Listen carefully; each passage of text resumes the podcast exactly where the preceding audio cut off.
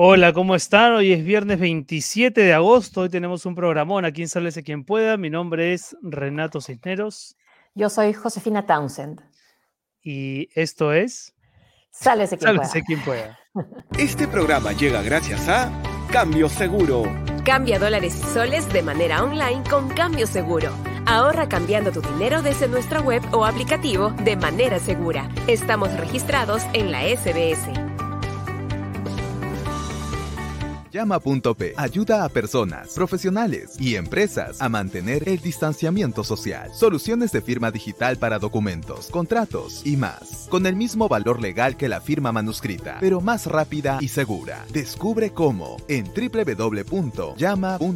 Evita suplantaciones y protege tus documentos. Llama.p. Obtén un préstamo y realiza factoring sin tantas condiciones en prestamipe.com. Accede a las mejores tasas y plazos para hacer tus proyectos realidad.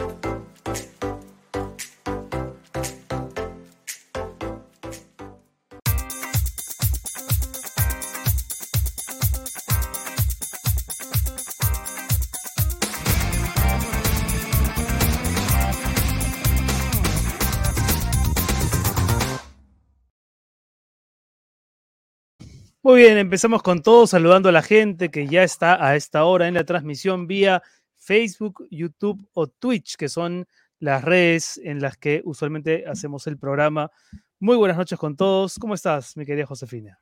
Bien, bueno, después de haber seguido el debate este, y los resultados, para que vamos a comentar ahora. Vamos a comentarlos en un ratito. Yo estoy muy contento. Mañana es cumpleaños número 4 de mi hija, así que hoy en la víspera estoy. Bueno, ya en realidad aquí ya es 28 de agosto, pero para efectos de uso horario todavía no es su cumpleaños en Perú. Pero bueno, ya eso lo comentaremos más adelante, o por lo menos lo comentaré yo.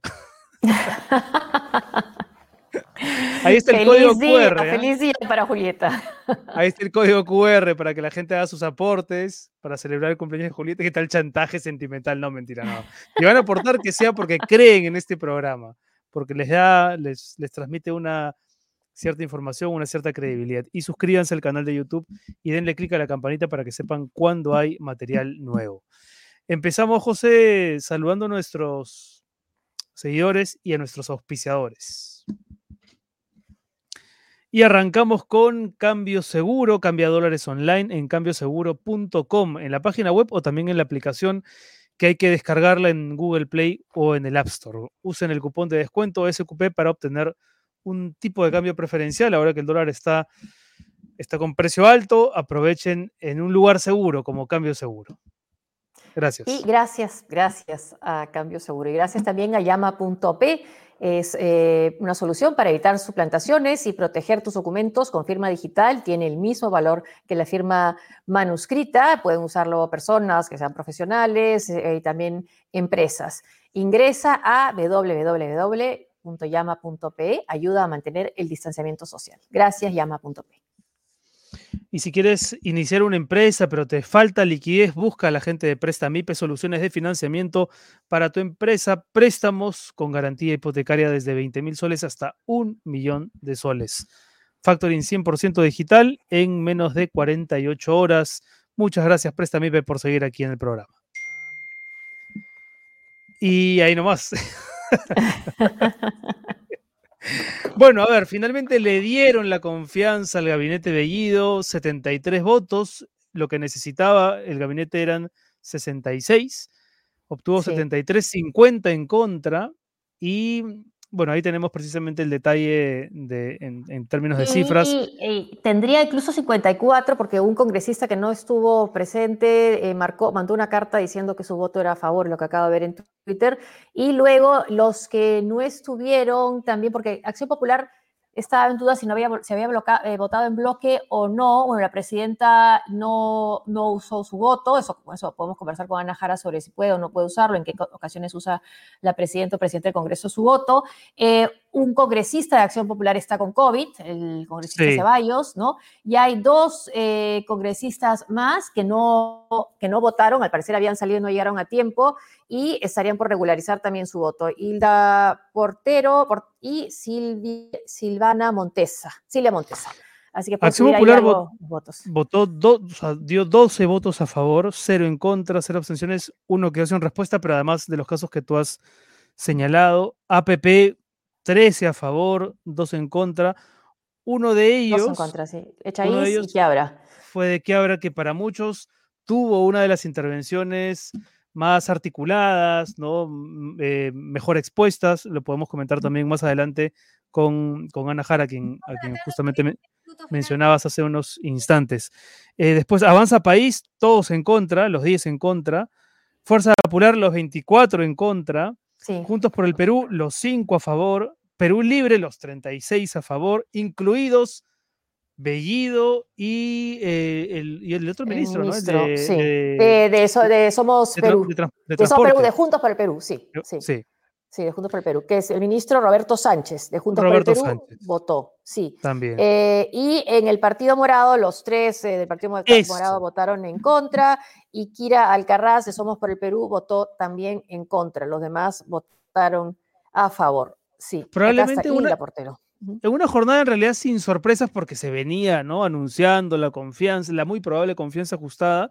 Tal vez lo más sorpresivo haya sido esa votación de la pequeña, pero ya vemos que a la hora de la hora también significativa, eh, bancada morada, ¿no? Anexada a Somos, a Somos Perú. Porque hasta las últimas horas, a pesar de que no se habían reunido con Bellido esos tres congresistas, Flor Pablo, Susel Paredes y Edward Mala, quedaba la sensación de que podían darle la, confianza, ¿no? Por algún tipo de afinidad, ¿no? Que podría uno encontrar entre las ideas progresistas de los morados y el gobierno, pero a la hora de la hora se lo negaron. No, y creo que hubo un cambio, ¿no? Desde el 28 de julio, desde antes, ¿no? Desde el 28 de julio, ellos incluso iban a participar en la mesa directiva que, eh, que finalmente, bueno, ganó la mesa directiva encabezada por la, por, la, eh, por la, oposición. Pero ellos cambiaron con la elección de Guido Bellido como primer ministro. Pero, pero, ¿tú crees que, pero, tú crees que, ya habían decidido antes? Porque a mí me parece que, a raíz también del comunicado que han hecho circular, que mm. ha sido una decisión un poco luego de escuchar a Bellido. ¿O tú crees que ya desde antes estaban... No sé, pero ya había una, una diferencia eh, frente a la actitud que tuvieron antes de hasta 28 de julio y luego de la designación de Guido mm. Bellido como eh, primer ministro, ¿no? Y también fue una carta, también hubo de eh, Málaga, el congresista Málaga, demandando la renuncia también de, de el ex canciller ahora, ¿no? Ahora, también Acción Popular ha llamado la atención, han votado todos en bloque, bloque, porque eh, la información que tenemos es que las dos congresistas que no votaron sí van a regularizar su voto por este, a favor de la eh, a favor de la cuestión de confianza, ¿no? Lo, habían anunciado ya en la semana, ¿no? De que iban a votar en, bloque, pero claro, siempre con Acción Popular queda un poco la suspicacia de si votarán todos igual, ¿no? Debido al, al, usual fraccionamiento de ideas que hay en, en, ese partido. Y del lado de la, digamos, de la derecha más radical, ninguna sorpresa, ¿no? Este, lo que pero más, bien algunas intervenciones que seguramente comentaremos eh, que han llamado la atención.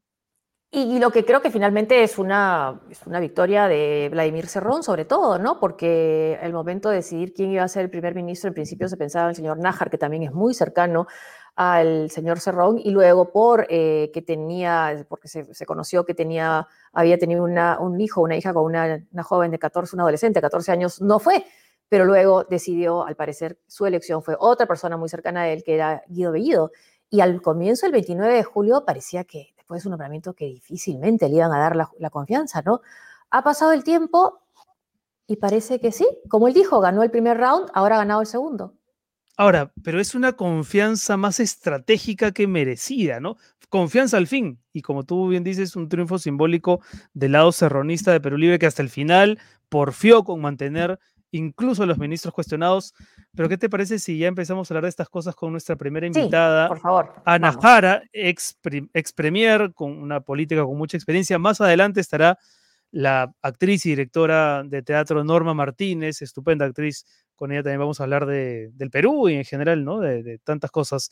Pero empezamos con Ana Jara para hablar de esta jornada intensa de dos días en el Congreso, un espacio que ella conoce muy bien porque ha sido además de ministra de Trabajo, ministra de la Mujer, primera ministra, ha sido congresista. ¿Cómo está eh, Ana Jara? Muchas gracias por estar con nosotros. Un placer, un placer de estar con ustedes, Josefina, Renato, y en Sálvese quien pueda, un programa que ha revolucionado mucho las redes sociales y que nos está trayendo la información instantánea y sobre todo una información desarrollando la crítica tan necesaria en esta coyuntura política.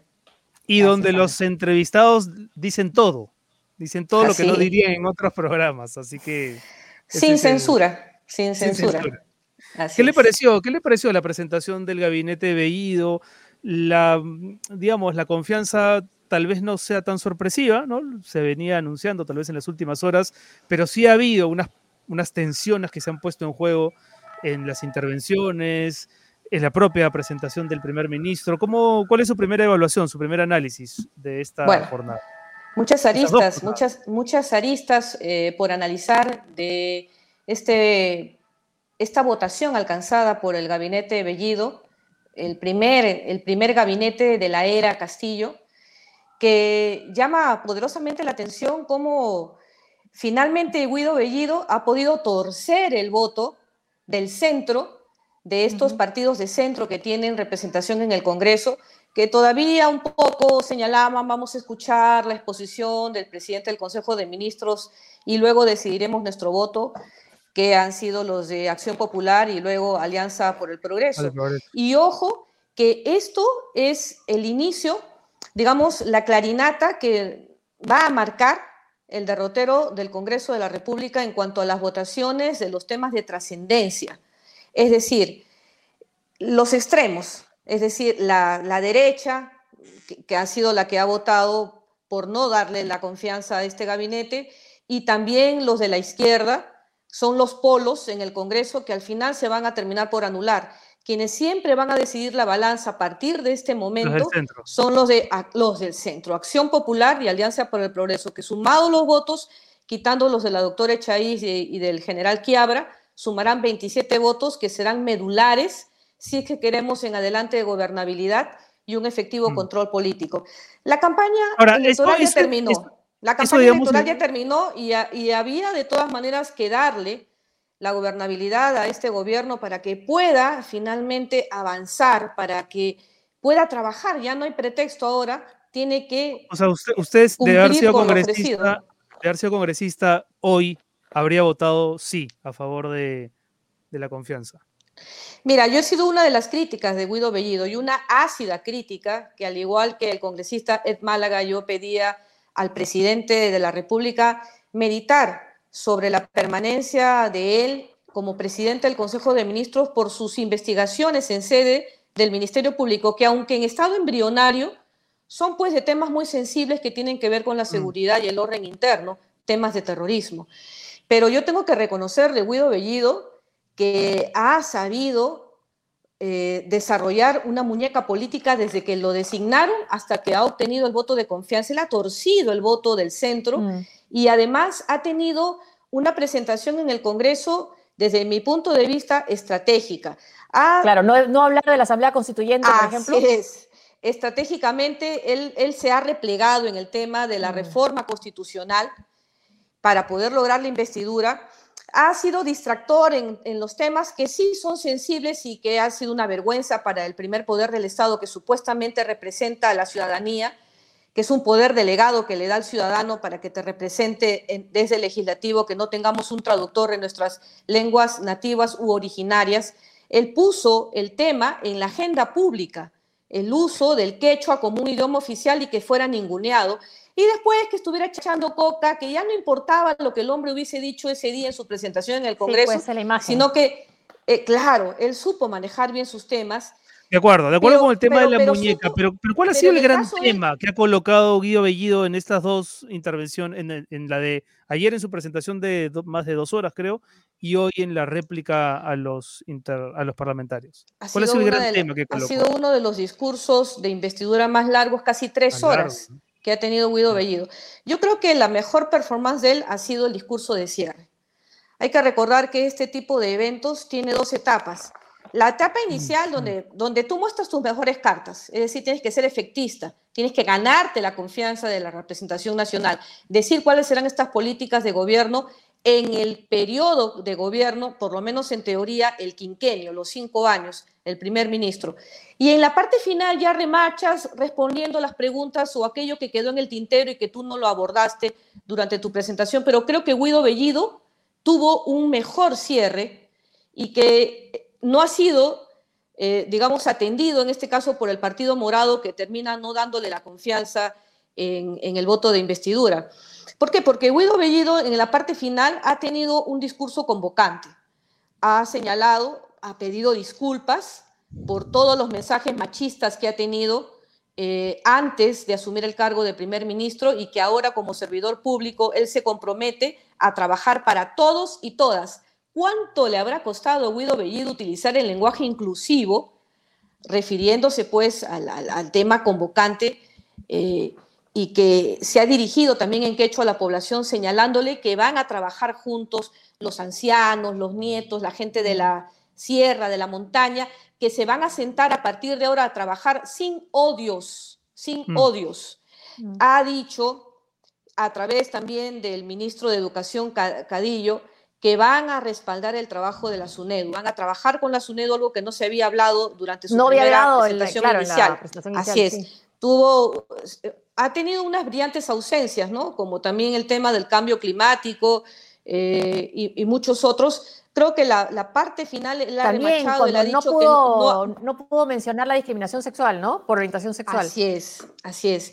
Eh, creo que también la participación individual de los ministros, que dicho sea de paso, en todas las sesiones de investidura, los ministros de Estado, después del Premier, también hablan de sus temas sectoriales le ha ayudado mucho a, poder cubrir estos vacíos, estas omisiones que él no incorporó a su discurso.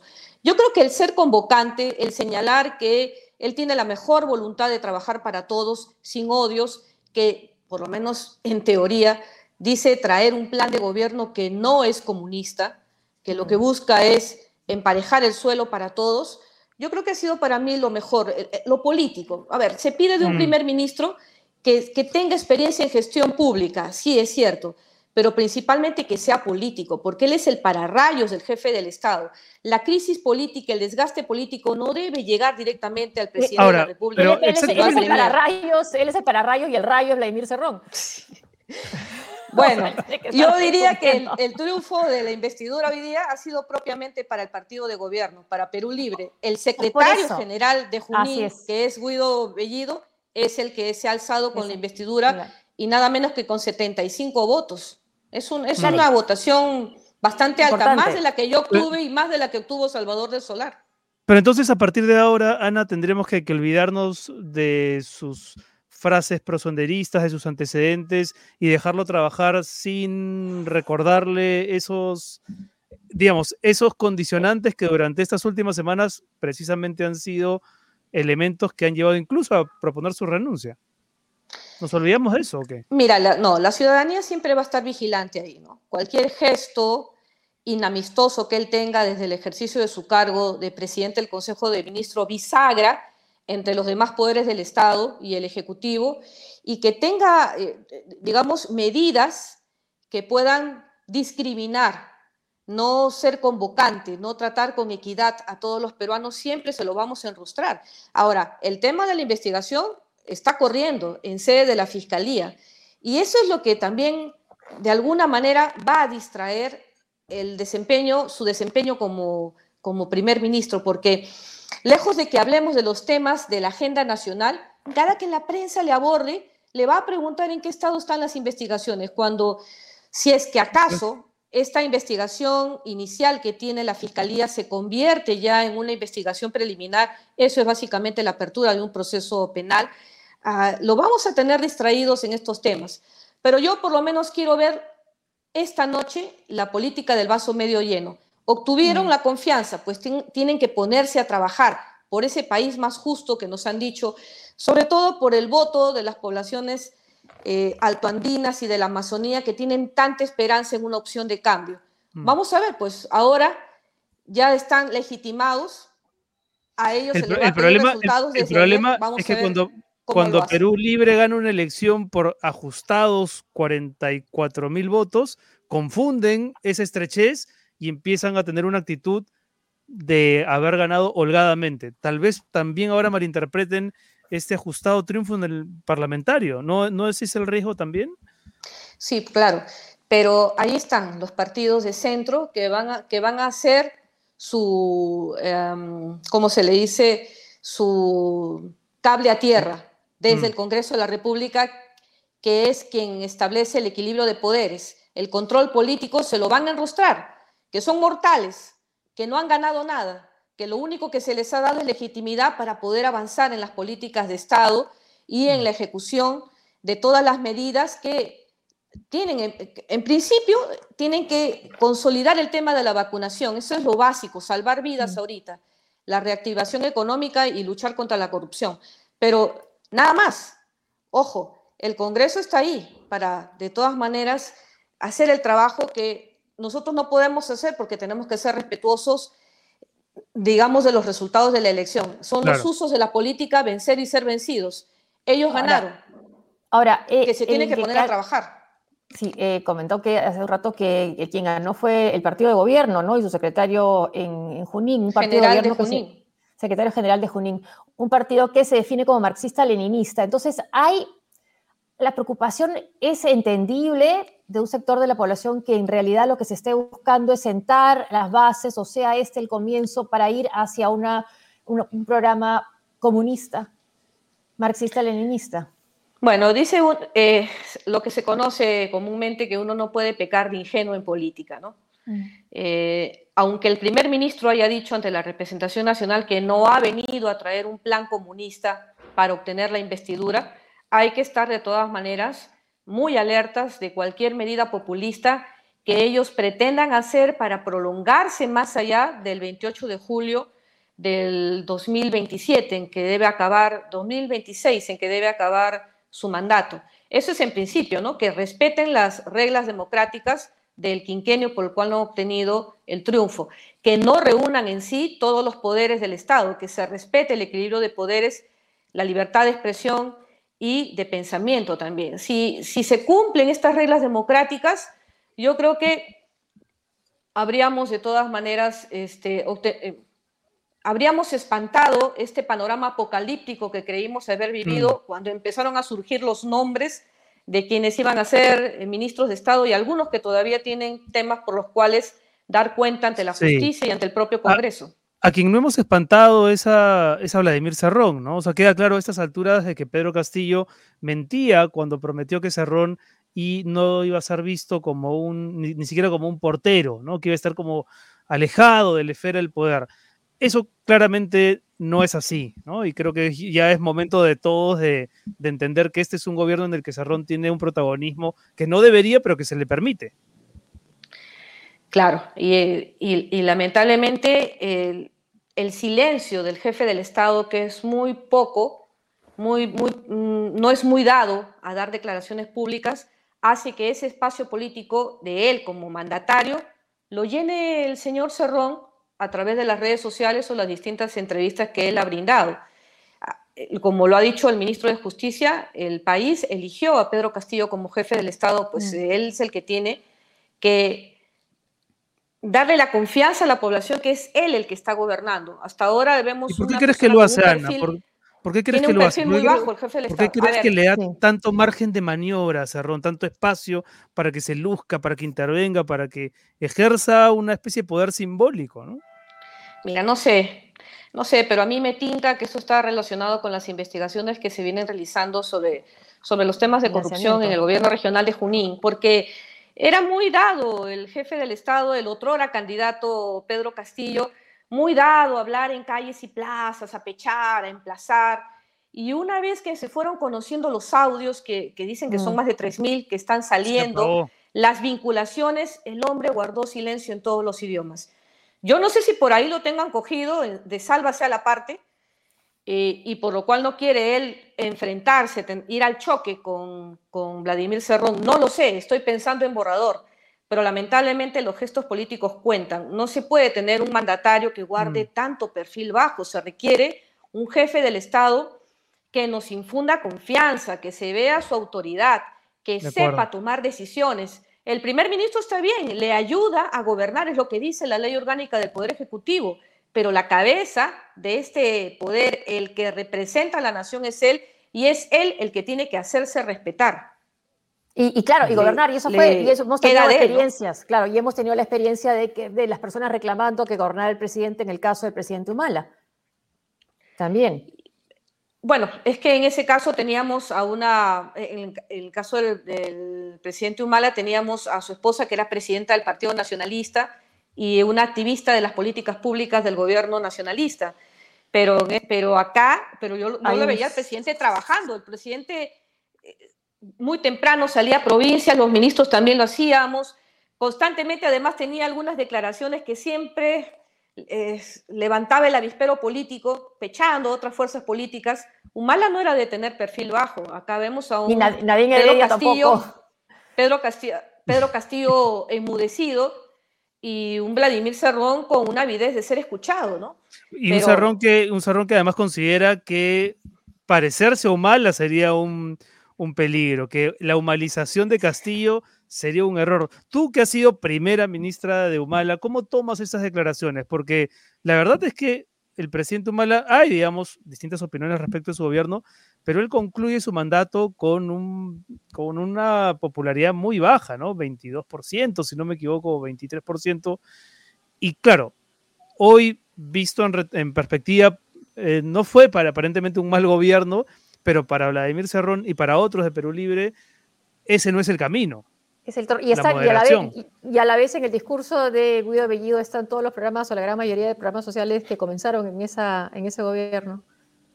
Mira, son respetables todas las opiniones referentes al gobierno del presidente Humala. Vladimir Cerrón es otra opinión más. Todas las respeto, pero no comulgo con ellas. Porque Humala no pateó el tablero, los que votaron por Ollantumala sabían perfectamente que estaban votando por una hoja de ruta. Fue la votación de la segunda vuelta. Sabían muy bien las reglas de juego, a qué se comprometió y él las cumplió. No se quedó más allá un día más del mandato por el que fue electo, respetó la libertad de prensa, además respetó y no reventó la caja fiscal, fue muy prudente en ese sentido, separó la familia del gobierno, tanto así que tuvo que comerse el sapo de mandar, inclusive de, endurecer las medidas penitenciarias de su hermano Tauro Mala, que concedía entrevistas, que hacía lo que quería en el centro penitenciario donde estaba, siendo su hermano. Él me decía, no sabes lo duro que es para mí, pero yo soy el presidente de la República y tengo que hacer cumplir las normas. Y la gente votó por él y por eso ganó. Y si él tuvo los, y además, bueno, sale con dos dígitos de popularidad, tampoco no es que él haya obtenido, haya dejado el gobierno con una popularidad muy baja. Pero, pero bastante, ya, tenía el desgaste, bastante, menos de las agendas, de las agendas de la señora Nadí, ya había un, digamos, ya venía la ola de Odebrecht, y eso hizo que el presidente sufriese ese desgaste, pero nosotros no hemos hecho un mal gobierno. Yo creo que entregamos en buenas cifras, en un crecimiento económico eh, cercano al 5% de crecimiento. tú, sí le recomendarías al presidente Castillo que, es una labor esforzada. ¿Tú sí le recomendarías a Pedro Castillo que se humanice? Yo no sé si el término tenga que ser humanizar, pero si él hace una agenda país en la que por lo menos en dos o tres puntos se ponga de acuerdo con los grupos de oposición para avanzar, habremos ganado. Sobre la base, por supuesto, de respetar aquella declaración que tuvo con los grupos religiosos, con Verónica Mendoza en su momento, si él se sujeta a esos actos declarativos, ya habremos ganado todo aquello que a nosotros eh, nos lleve a, tener continuidad en los mandatos legítimamente eh, elegidos en votación popular, ya es ganancia para, para el Perú en, su bicentenario en, la República. ¿no? Si el hombre cumple con su promesa, lo que le obliga a la Constitución, ya es ganancia para nosotros y que no robe, que realmente sea mm. honesto. Es lo que le pedimos a Pedro Castillo. ¿Ha sido acertada la decisión de trasladar a Vladimiro Montesinos de la base naval al penal de Ancón? Mira, yo creo que acá sí tenía que haber operado, desde mi punto de vista, el principio de oportunidad. No hacerlo la víspera al voto de investidura, y no por cálculo político, sino para tratar de evitar levantar olas y evitar las suspicacias. muy bien en estas conferencias de prensa de los miércoles cuando se tocan los temas de coyuntura también en los consejos de ministros y que sale el premier y los ministros de los temas más importantes abordados a dar la cara a la prensa. Muy bien se pudo haber dicho, bueno señores, ya se venció este convenio que teníamos con la Marina, ya tenemos meses de que venimos siendo requeridos para que estas competencias las asuma como corresponde plenamente el, el INPE y vamos a trasladar a los presos que están en esta en esta dependencia. Si la ciudadanía hubiese tenido un conocimiento mucho más pleno, mayor al que ya no los había dicho la ministra Nuria, este, mm, eh, la ex, ex ministra de Defensa, a nosotros no nos hubiese agarrado por sorpresa, pero se suscita el cambio y viene el agregado de Vladimir Cerrón señalando que también debiera evaluarse lo propio con Alberto mm. Fujimori. Entonces, ya un poco que se siente que se está politizando las medidas penitenciarias respecto a personajes que con justicia están purgando pena privativa de la libertad. Yo creo que el principio de oportunidad no es que no debe darse, debe darse, el INPE debe asumir su responsabilidad, pero el momento creo que sí pudo, haber, pudo haberse tenido una pausa y antes ponerse de conocimiento de la opinión pública. Mm. volviendo a, las, jornadas de ayer y de hoy en el Congreso, de las intervenciones que has podido escuchar, ¿cuáles te llenaron más los oídos? ¿Cuáles te parecieron más sensatas, independientemente de la, de la bancada la que representen los congresistas que vas a nombrar? Y curiosamente, curiosamente estoy eh, señalando lo gravitante que va a ser desde este momento el voto de los partidos de centro, Acción Popular y Alianza por el Gran Cambio, a mí me gustaron las intervenciones, las dos, dos, grandes intervenciones de los polos opuestos, más bien. Me gustó mucho el general Quiabra, un hombre que va de frente, sí. que no toma tajos, que dice las cosas como son, y que además era necesario cantárselas, ¿no? Al primer ministro y también este, la intervención de una congresista Bexi, no recuerdo su apellido, que es de Tacna, Bexi Chávez. Bexi Chávez, sí, la hemos tenido invitada acá, sí, sí. que yo creo que, yo creo que Bexi Chávez no va a terminar este periodo legislativo dentro de Perú Libre. Tengo la sensación, ¿no? Se va, se eh, escapa. Es, una política muy, muy estructurada para hablar, eh, sabe muy bien mezclar la política eh, con temas que además te, despiertan la crítica, ¿no? Eh, no es hablar un papelito que un asesor te pase y que tú te puedas memorizar en cuestión de segundos, o algo otros que tienen la raza de leer. Te dan solo cinco minutos y, cómo, yo digo, ¿y cómo has hecho campaña para ser congresista si no puedes siquiera sustentar algo en cinco minutos? Eh, es una persona con la que supuesta, con la que, claro, tengo diferencias políticas, pero tengo que reconocer que es una congresista que va a dar mucho que hablar en este periodo legislativo. Las dos intervenciones de Quiabra y de Bexi Chávez me gustaron mucho. Eh, una última pregunta de mi parte. Ah, y por supuesto la de Susel. La Susel. Paredes, sí, Susel, es, de polenta, Susel. Felicitaciones, Susel. Bueno, entonces estaba ahí, en el mismo lugar donde estuvo Guido Bellido, ¿no? Para también pedir la confianza del gabinete cuando eras primera ministra y saliste a los, a los meses, ¿no? De abril del 2015, si no me equivoco, poco antes, poco después. ¿Cómo poco más de ocho meses estuve. Porque en tu caso hubo una censura, ¿no? ¿Cómo, cómo fue esa noche después de salir del Congreso censurada, que es una figura que creo que no se daba hacía mucho tiempo en la política parlamentaria peruana? Eh, ¿qué, ¿Qué tan duro fue para ti? Fue duro porque, porque yo descubrí que tenía muchos cuchillos en la espalda eh, el presidente Humala había designado a un vocero de la bancada para que se encargase de hacer este cabildeo de votos, esta forma de hacer política que busca torcer el voto de quienes ya han señalado públicamente que no, en este caso, eh, no votarían a favor mío, sino más bien por mi censura, y había que hacer pues todo un trabajo político. Y resulta que se dio la semana de representación días antes de que se lleve a cabo el pleno. ya, yo ya había ido a, presentar las explicaciones del tema de la DINI, pero la votación se dio en una sesión posterior. Los días previos a esa sesión se dio la semana de representación. Y la persona designada de hacer, de hacer ese cabildo de votos se fue. No delegó, no informó, no dijo nada. Nadie había hecho el trabajo político en el Congreso. Entenderás que yo no lo iba a hacer.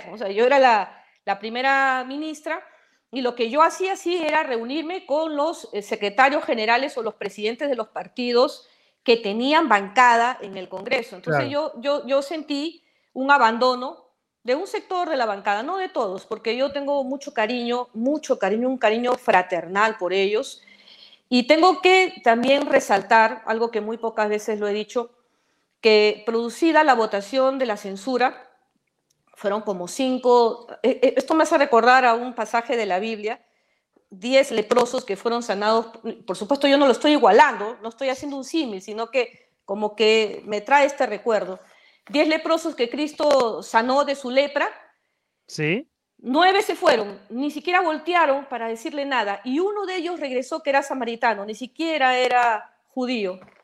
De los diez leprosos, uno volvió a darle las gracias, y él le dijo, no fueron diez los que yo sané, solo uno ha regresado a darme las gracias. Yo no estoy diciendo que tenían que darme las gracias, sino que de toda la bancada que teníamos, más los aliados de Perú Posible, no te sentiste solo cinco congresistas fueron a la PCM, que, a mí, que es adyacente a Palacio de Gobierno, a darme, a expresarme su solidaridad y a ponerse a disposición de mí en lo que yo quisiera hacer. Uno de ellos que yo recuerdo con claridad, Daniela Bogatás, eh, que estuvo ahí, em, un congresista de, la, de Lambayeque. Fueron cinco personas que siempre voy a guardar en mi corazón, que estaban indignadísimos de lo que había pues, pasado. La, política es el arte de los gestos, ¿no? Y ahí uno sabe quiénes están con uno y quiénes no. De ahí, y eh. de ahí este, voltear la página porque yo tenía que regresar a mi curul.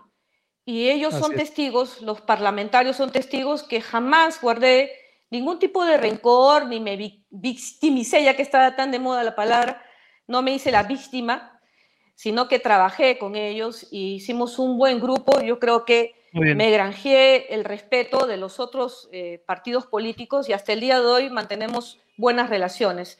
Así que fue una experiencia de las tantas que, la vida me va a dar, pero me siento muy orgullosa, me siento muy orgullosa de lo poco o lo mucho que pude haber trabajado para el país. Faltó tiempo, sí, pero la política es así.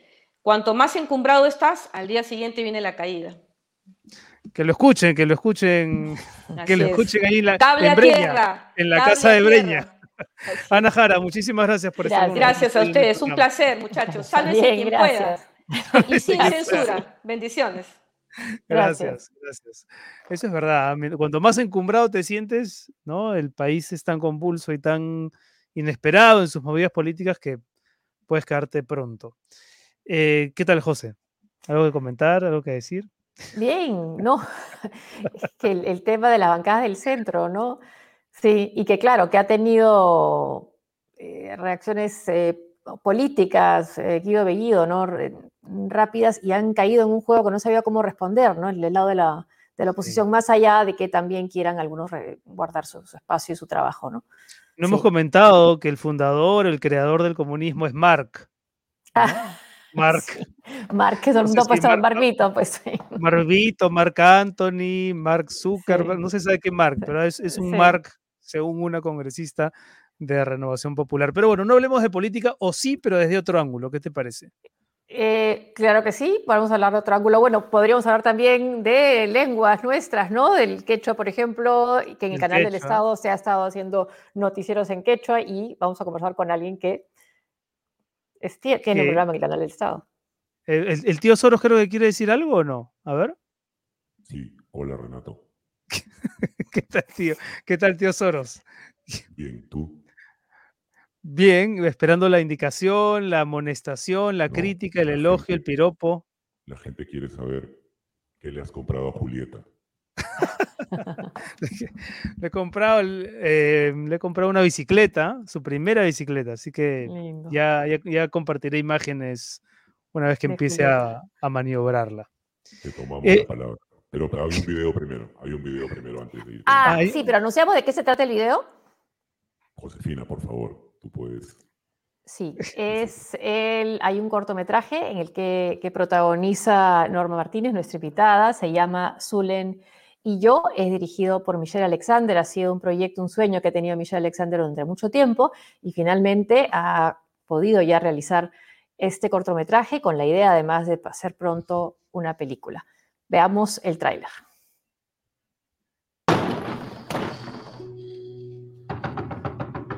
Dora. Dora. Usted sabe que le debo todo lo que soy. ¿Sabe que me cambió la vida?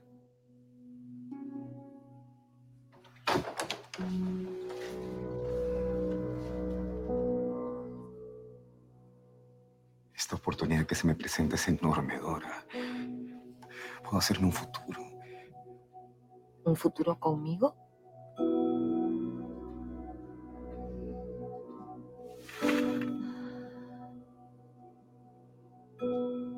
Zulen había desaparecido, pero mi amor estaba lejos de morir.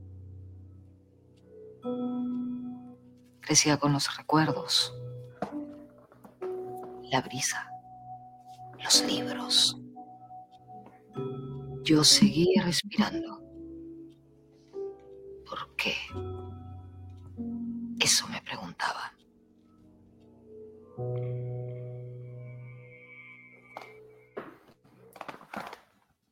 Qué bonito, qué interesante. El actor me parece que es, Es- Tommy Párraga, ya nos lo confirmará la propia Sí. Norma Martínez, si es que está ahí.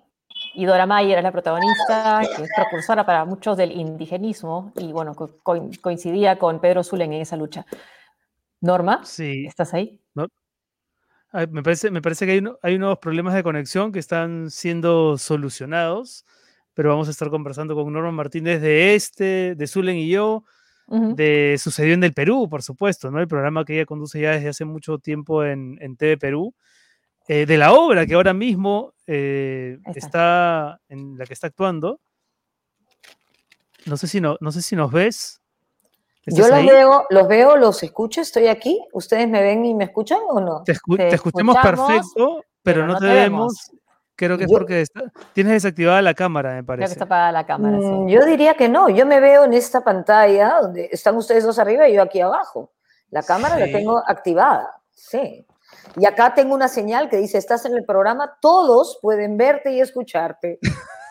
No, Ah, bueno, nosotros entonces- no, no todos. Entonces, No al- todos. a- por algún efecto técnico, me parece que Ajá. To- todos están viendo a Norma. A ver si alguien puede comentar, comentárnoslo. Eh, a ver O si el es productor me dice. El O productor es me un dice que sí. efecto histriónico, no sé. Sí, qué, ra- qué raro. Uy, se fue ahora sí. Bueno, pero esperemos tenerla en un ratito. Qué raro, ¿no? Porque es la primera vez que nos pasa que todos, todos la vemos menos nosotros. Tú no la veías, ¿no, Josefina? No, yo no lo veía, pero escuchaba súper bien el audio. Muy bien, sí. A ver ahora. vamos, vamos, Norma. bueno, No- vamos. ¿Me escuchan? Sí, te escuchamos perfecto, Pero no me ven. pero, pero seguimos sin verte. Bueno, a mí me parece rarísimo porque yo los veo a ustedes y a mí. Veo tres pequeñas pantallas en, en- Ahí estás, ahora sí, ahora ahora sí. sí, ahora sí te vemos. Ahora sí. vemos. No, no te vemos con toda la claridad que, quisiese- que quisiéramos, pero te vemos. Sí. Bueno, Eh, mm, mm, sí. algo es algo. Algo es algo. Algo es algo. Oye, y esto de Zulen y yo, este proyecto de, de Michelle Alexander, qué bonito se ve, qué, qué bien filmado. Cuéntanos un poquito de eso. ¿Y qué Eh? La verdad es que estuvo una sorpresa que me den la bienvenida con ese tráiler. De hecho, no había visto el tráiler, había visto el cortometraje, pero no el tráiler. Eh, pero antes de empezar a conversar de eso, debo decirles que me he quedado un poco asustada después de escuchar a, a Ana Jara decir sálvese quien pueda al final de la entrevista anterior. Sea, Es más, todavía no me... es más fuerte cuando lo dice ella que cuando lo decimos nosotros, ¿no? Para nosotros Sí. es el nombre del programa, pero cuando ella lo dice, sí, ha sido fuerte. E- e- Exactamente, me he quedado un poco así como inquieta con eso, pero bueno, Zulen y yo fue un cortometraje que hicimos casi con la pandemia pisándonos los talones. De hecho, eh, lo hicimos en un fin de semana y al lunes siguiente se declaró la, la, primera cuarentena de todas, así que fue todo un logro. Creo que fue uno de los últimos rodajes que se hizo antes del, encierro más duro. Y ha, sido una experiencia hermosa porque Dora Mayer es un gran personaje. Y yo ahora que conozco más de la historia de nuestro país, siempre me pregunto por qué no hacemos ficciones de tantos personajes y de tantas historias eh, de las que podríamos sacar mucho partido, ¿no? Y esta es una historia preciosa porque es la historia de una mujer enamorada, en realidad, que fue dos veces engañada por un hombre eh, que yo creo que la utilizó, pero que a la vez también eh, le hizo sentir un amor profundo, ¿no? Hmm. Y, y- Bueno, y y- compartían ellos, los dos, el tema de la lucha por los derechos indígenas, ¿no? También, sí, eh, Dora Mayer fue precursora del indigenismo y en realidad es ella quien de alguna manera introduce a Zulen a los círculos literarios, ¿no? La que le da el dinero para que se vaya a estudiar fuera.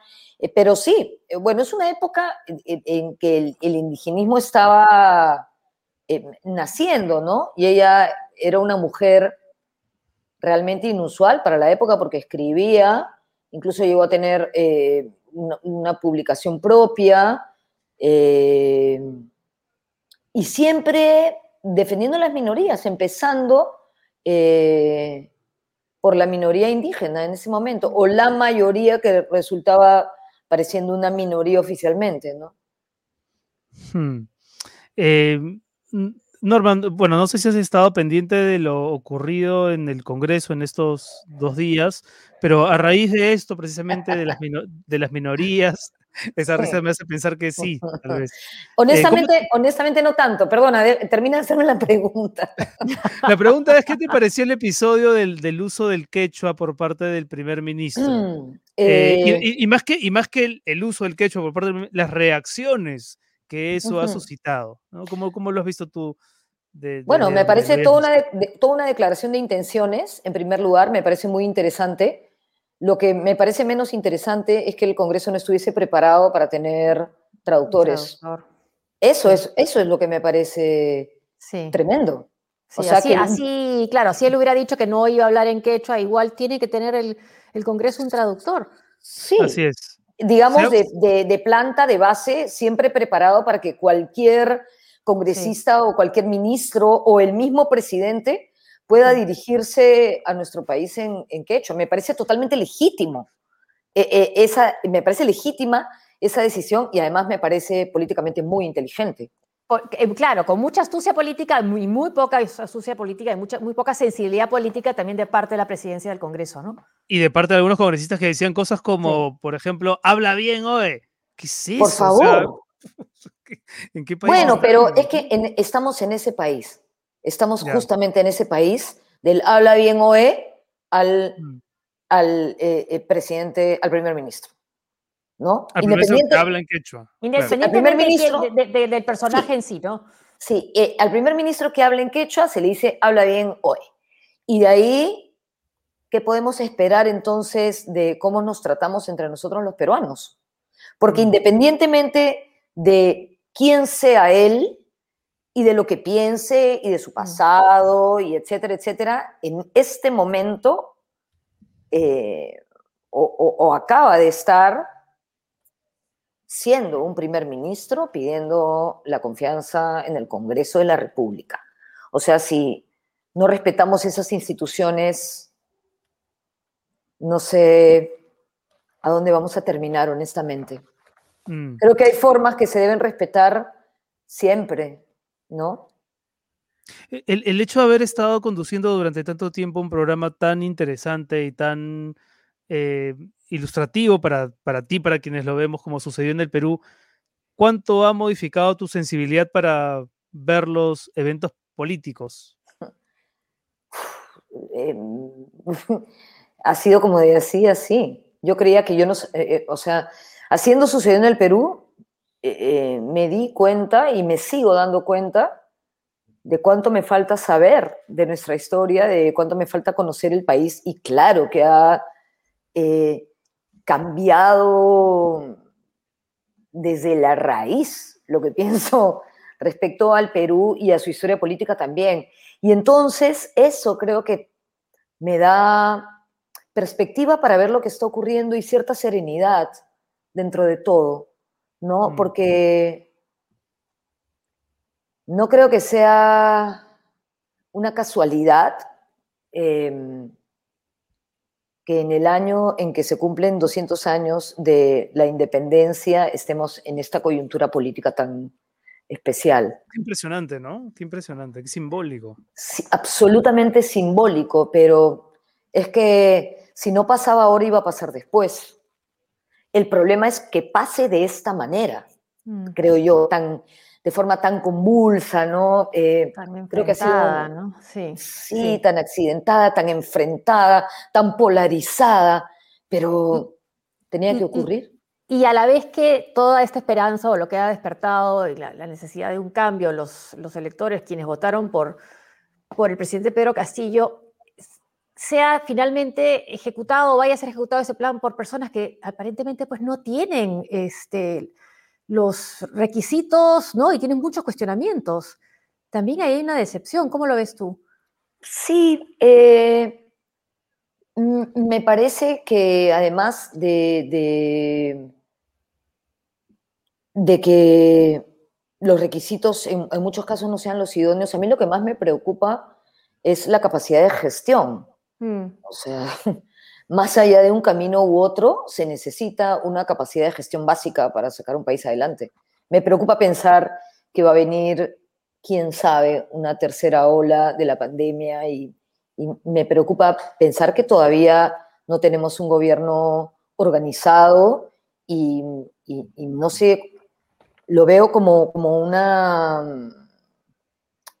institución frágil en este momento. Veo, veo la situación en el Perú muy frágil a, muchos niveles, ¿no? Eso me produce inquietud, no me produce inquietud ni me ha producido inquietud durante todo el, proceso de las elecciones la posibilidad de que una persona como Pedro Castillo gane las elecciones. Me produce inquietud ahora sentir que realmente la institucionalidad es frágil en, el mm. Perú y creo que es algo que tenemos que defender todos y, que tenemos que, atender. Y me, me preocupa también lo que ha desnudado una vez más todo este proceso político en términos de mm. sí, ¿no? De intolerancia, de violencia. De, lo enfrentados que estamos, ¿no? Sí, ¿no? O sea, me, parte el, corazón eh, pensar que, todavía estamos en, un lugar tan herido, ¿no? Entre mm. peruanos. Eh, Ahora, pero sin embargo. racismo, etcétera, ¿no? Y sin embargo, Norma, hace un ratito utilizaste una palabra que me parece bien interesante viniendo de alguien que repasa la historia del Perú todas las semanas, si no me equivoco, y, eh, que es la palabra calma, ¿no? O, tranquilidad, que contrasta con lo que muchos peruanos ahora mismo no sienten. Pero me, me, interesa porque creo que tú tienes un poco más de perspectiva precisamente por esa chamba de revisar la historia. Y mi pregunta es si tú sientes que estamos al filo del abismo como muchos peruanos sienten, ¿no? Que de aquí ya no hay regreso, que hemos retrocedido 20 años en, las, en los últimos dos meses. Eh, ¿Por qué tienes esa calma o esa tranquilidad? No sé si fue la palabra que, utilizaste exactamente. Eh, serenidad, dije. Creo. Eso, serenidad. sí, em, creo que tengo cierta serenidad porque también eh, trato de ir viendo lo que va ocurriendo. Es decir, hoy Sí, tenemos instituciones frágiles, ha ido el primer ministro a pedir la cuestión de confianza, estamos ahí. yo no me estoy proyectando a, lo que esto podría desencadenar en dos años o en veinte. Me parece que el, grave problema de la, de la, intranquilidad y del terror es que eh, pensamos, ¿no? Hay una serie de ideas de lo que podría pasar potencialmente, pero ojalá que potencialmente eh, también puedan existir otros escenarios. Es decir, em, no sé, yo mantengo la serenidad de ver qué está pasando y en función de eso supongo que iré tomando decisiones y, posturas, pero no quiero entrar en, pánico eh, desde ninguna perspectiva, ¿no? Mm. Y creo que también hay ciclos y hay momentos y el péndulo se va para un lado y luego regresa y lo que hoy parece ser de una manera, mañana puede ser de otra totalmente distinta, sobre todo en el Perú. Ya estás trabajando ahora, ¿cómo ha sido la cuarentena siendo artista? Eh, ¿Qué te puedo decir, Josefina? He agradecido cada día de mi vida durante la cuarentena y durante toda la pandemia. Eh, la pandemia, claro. Tener, tener un, un, ingreso fijo en, sucedió en el Perú, en TV Perú, porque... ¿Seguiste grabando? ¿Salías o, te- o tenías ya los No, programas no, hechos? no, no, no, no tenía, siempre tenemos un colchón que es pequeño. No, fue una locura. El comienzo fue como grabar en mi casa, yo misma seleccionar el material, eh, grabarme, saber cómo conectar un micrófono, bajar aplicaciones para grabar y lo peor de todo, subir el material con un internet que tengo en, en mi casa que es más o menos un, un internet pues del año ni existía el internet, de ese De ese- momento es el de ese año. Ese Nos- si nos hemos dado cuenta porque está congelada. Es ese internet. ya Ese sí. entendimos. Es ese internet, ¿no? Entonces, eh, fue todo un aprendizaje. Y digo que les decía que agradecía eso porque todos los proyectos que existían en teatro se cancelaron. O sea, se cancelaron hasta nuevo aviso y ese nuevo aviso ha sido casi dos años después, ¿no? Entonces, eh, y los rodajes también, porque claro, regresar a un rodaje, eh, eh, constatamos que el Internet es de terror, efectivamente. Ahora, se te escucha perfecto. ¿ah? Lo que pasa es que tu Sí, imagen por buenísimo el audio. vuelve. Bueno, Sí, por lo sí, menos, aunque sea, sí, no, aunque no. sea, aunque sea me escuchan. Pero has Eh, vuelto, has, vuel- has vuelto al teatro, ¿no? Ah, Además, sí, me, enca- encanta porque has vuelto con una obra. ¿De quién fue la idea? El Perú está en un momento en el que todo parece ser caótico, convulso, enredado, y de pronto sale Norma Martínez, dirigida por Alberto Isola, con una obra que se titula Días Felices. Bueno, te imaginarás la, ironía de ese título si sabes que la, que la obra le escribió Beckett, ¿no? Es una obra de Beckett. ¿no? claro, el O sea que padre ya- del teatro del absurdo. Sí, eh, podrás imaginar la, ir- la ironía de ese título, pero lo loco, como siempre ocurre con, con el arte, es que hace muchos años que Alberto y yo queríamos hacer esta obra y estábamos esperando a que yo te- tuviera la edad del personaje. eh, 25 años, ¿no? Evidentemente. Este, Claro, por o supuesto. Josefina, No, sabes. Este, Sí, que yo sí, tuviera sí, la edad, sí. 28, 28. ¿no? Bueno, ya. Estamos cerca. no Sí, sí, sí. Estábamos esperando eso y resulta que se dio la oportunidad de montar la obra y claro, es imposible no leerla eh, desde una perspectiva sociopolítica actual del Perú y por supuesto desde, eh, desde el cristal de la, o el ente de la pandemia, ¿no? Es como si Claro. hubiéramos elegido esa obra para hablar de esas ¿no? cosas cuando en realidad la elegimos para hablar de sus lados más filosóficos, más metafísicos, pero Si, si no- si no me equivoco, es, digamos, la imagen es una mujer que está enterrada, ¿no? Hasta la Sí. cintura y desde esa inmovilidad empieza a desarrollar eh, empatía, empieza a celebrar como sus pequeñas alegrías cotidianas, algo así es, más o menos la obra, digamos. sí, sí, es algo así. Eh, creo que es una obra que habla de la resistencia y del heroísmo cotidiano en, en una Mm. vida convencional, ¿sabes? En, en cómo te aferras a pequeñas rutinas para seguir encontrando una alegría de vivir, un porqué. Y habla también mucho de, de las relaciones, sobre todo de la relación de pareja, ¿no? Entonces creo que la brillantez de Beckett es haber despojado a esta historia de todo artificio, de todo aparato y haberla colocado prácticamente en la mitad de la nada, donde tienes a una mujer enterrada hasta la cintura y que luego todavía va a hundirse más en la, en la tierra y creo que haber hecho esa síntesis te pone como una lupa, ¿no? Sobre la- la- los asuntos que la obra plantea en términos de relaciones con el marido y en, en- en términos de su relación con la vida y su capacidad de, de resistencia, que es francamente conmovedora, porque es un personaje encantador que aún dentro de esa circunstancia nefasta eh, celebra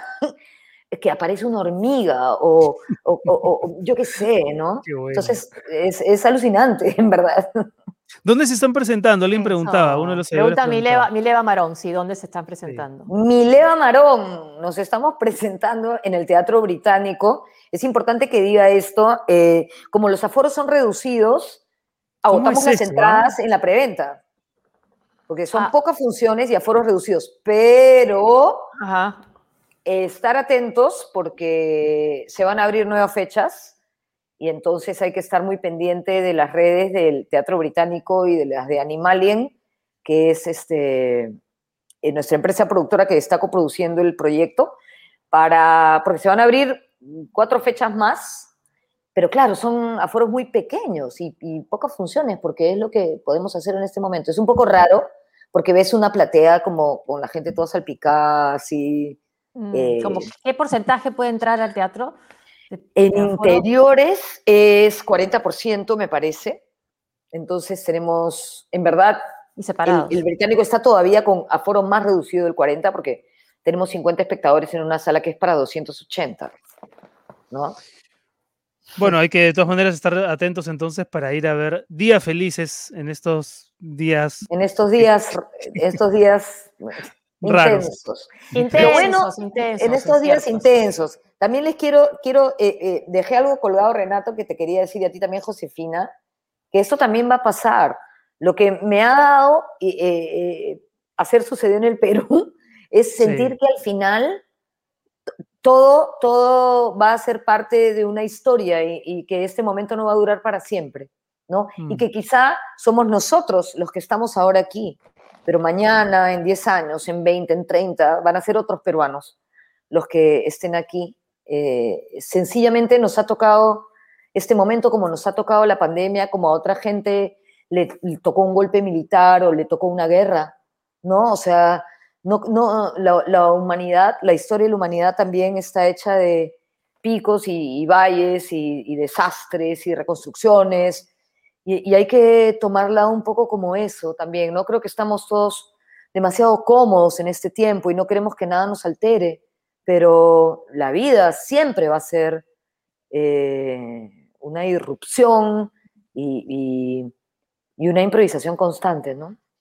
creo que lo has hecho con muchísima claridad. No, no, no dejemos que esa pérdida de comodidad nos haga pensar que el Perú se está yendo por el abismo. Eh, es, parte, es parte de los desafíos de la vida. Norma, muchísimas gracias por estar con nosotros. Gracias, Norma. Gracias. Es un, es un gusto placer verte. conversar contigo. Muchas, muchas gracias, Renato. Un placer verte. Un placer verte, Josefina. Sí, por no qué- nos vemos y desde por la qué- época del y 7. por- Hemos ¿Y coincidido en por, qué, 7 ¿Y nosotros. por qué? Un placer verte, Renato. Un placer, de verdad, verte. Un Josefina. placer verlos, Josefina y Renato. Ah, ya, me encanta, sí, me sí. encanta que estén en esta aventura juntos. Eh, sí, realmente envidio vuestra capacidad de, de conversar y de hacer eh, programas o encuentros como estos. De verdad, los admiro un montón. Eh, se los he dicho a cada uno de forma individual, pero ahora aprovecho ya que están en tándem para decirles que, no, que los admiro y que respeto mucho lo que hacen y que hace falta y que tenemos que defender espacios eh, que trabajen como a contracorriente de la banalidad y de la idiotez, con, perdón del término, Mm. este, y de la intolerancia y, y- y creo que eso ustedes lo hacen muy bien, así que muchas gracias.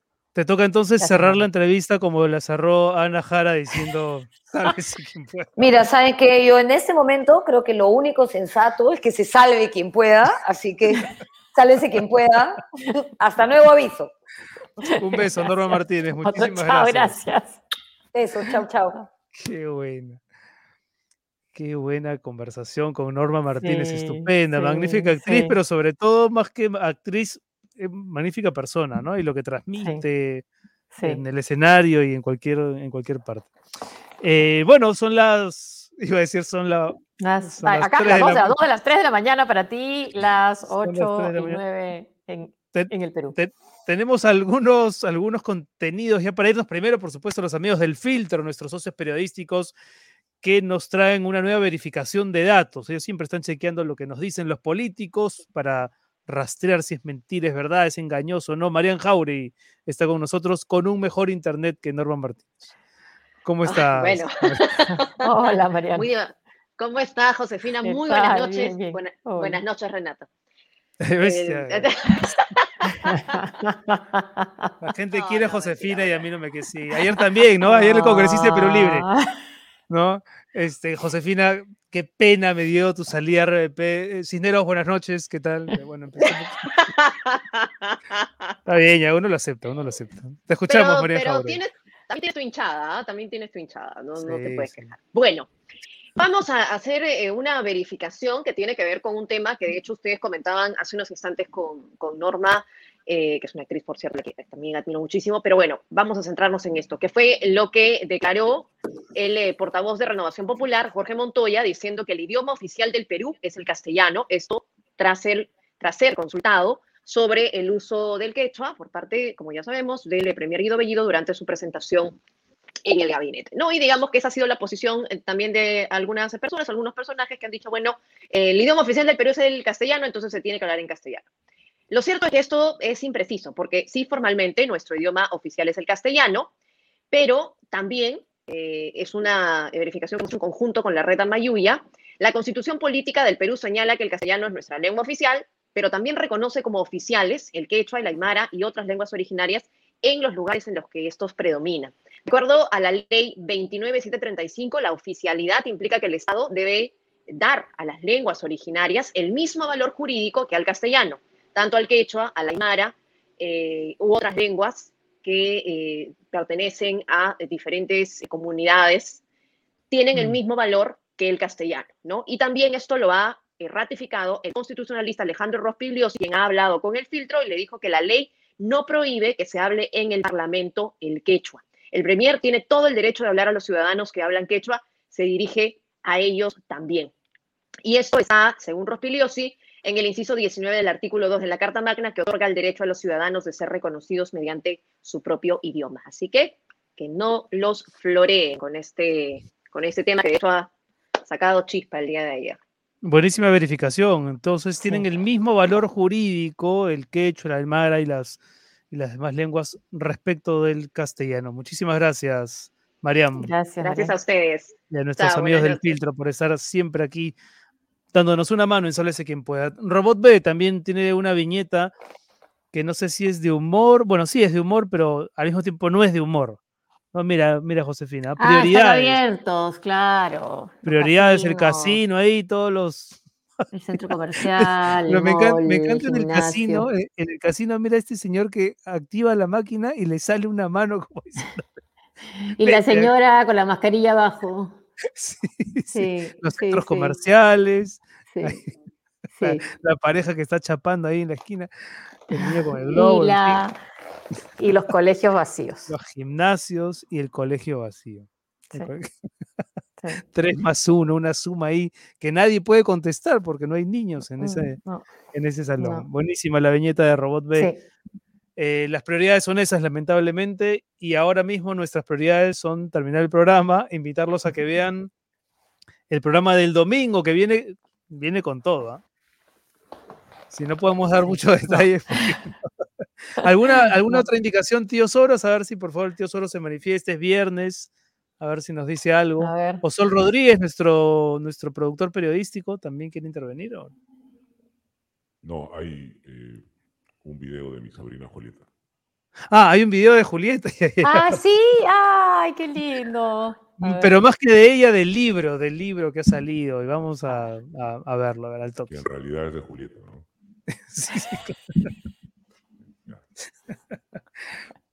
A buscar al campo una piscina, pero solo encontró una que estaba vacía. Pobre Julieta solo encontró una piscina vacía por ahí. Ay, ay, ay, ay. Entonces salió a buscar un balde con agua para poder llenar la piscina que encontró. Pobre Julieta, un balde encontró, pero no había mangueras por ahí. Ay, ay, ay, ay. Entonces salió a buscar. Si quieren saber qué pasa con Julieta, que no encuentra agua para llenar su piscina, busquen el libro que ya está disponible en todas las librerías. Y, y nada, ya mañana te cuento, José, el domingo te cuento cómo celebramos el cumple de Julieta. Perfecto. Un beso grande para ella. Y un Le beso grande para ti. Y le vamos a preguntar Soros. qué le has regalado. Le vamos a preguntar. Ya está bien. sí. muy bien. Le queda bien esa voz al tío Soros, ¿no? Sí. Sí, pues Sí, la otra. sí, es otra, ¿no? Y ya no está con sí. acento portugués. Sí. Le queda bien esa voz. Me recuerda a, a la imitación que hacía Jorge Benavides de, de Julio César Uribe. igualita. Se parece la voz. Bueno, nos vamos, señores. Nos, Nos vamos. encontramos el domingo a las 7. Que tengan un gran fin de semana. Un momento, un momento. ¿Qué, qué estamos pasó? olvidando de algo. Ah, sí. los- De nuestros auspiciadores. Nunca Ya, nos olvidamos de nuestros auspiciadores. Estamos poniendo a prueba al tío Soros. Cambia dólares online en cambioseguro.com o descarguen la aplicación. Recuerden que Cambio Seguro está inscrito en la SBS, en la Superintendencia de Banca y Seguros. Si tienes Google Play, si tienes App Store, te bajas la aplicación, usas el cupón de descuento SQP y puedes obtener un tipo de cambio preferencial. Gracias, Cambio Seguro, por estar aquí en el programa. Y gracias también a llama.p. Evita suplantaciones y protege tus documentos con firma digital, una firma digital que tiene el mismo valor legal que la firma manuscrita y que nos ayuda a mantener el distanciamiento social. Ingresa a www.llama.p. Muchas gracias, llama.p. Y gracias a Prestamipe que soluciona tus problemas de financiamiento eh, para, tus, para tu empresa. Préstamos con garantía hipotecaria desde 20 mil hasta un millón de soles. Factoring 100% digital en menos de 48 horas. Gracias Prestamipe también por estar acompañándonos. Y cualquier tipo de auspicio que quieran hacer pueden escribir a este correo. Ahí está, sálvese quien pueda, arroba tarproducciones.pe. Y si nos quieren apoyar, yapeando o plineando, los teléfonos son los que va a decir Josefina a continuación. Para plinear 99 27 26 404 y para yapear 92 78 70 618. Eso. Listo, ¿alguna indicación más? Pueden comprar su polo, su polera, eh, sálvese que pueda en nuestra tienda de Facebook. Y listo, nos vamos con los créditos y Así es. con las ganas de reencontrarnos el domingo. Chau, chau. Chao Renato, chao, gracias a ustedes por seguirnos. Chao.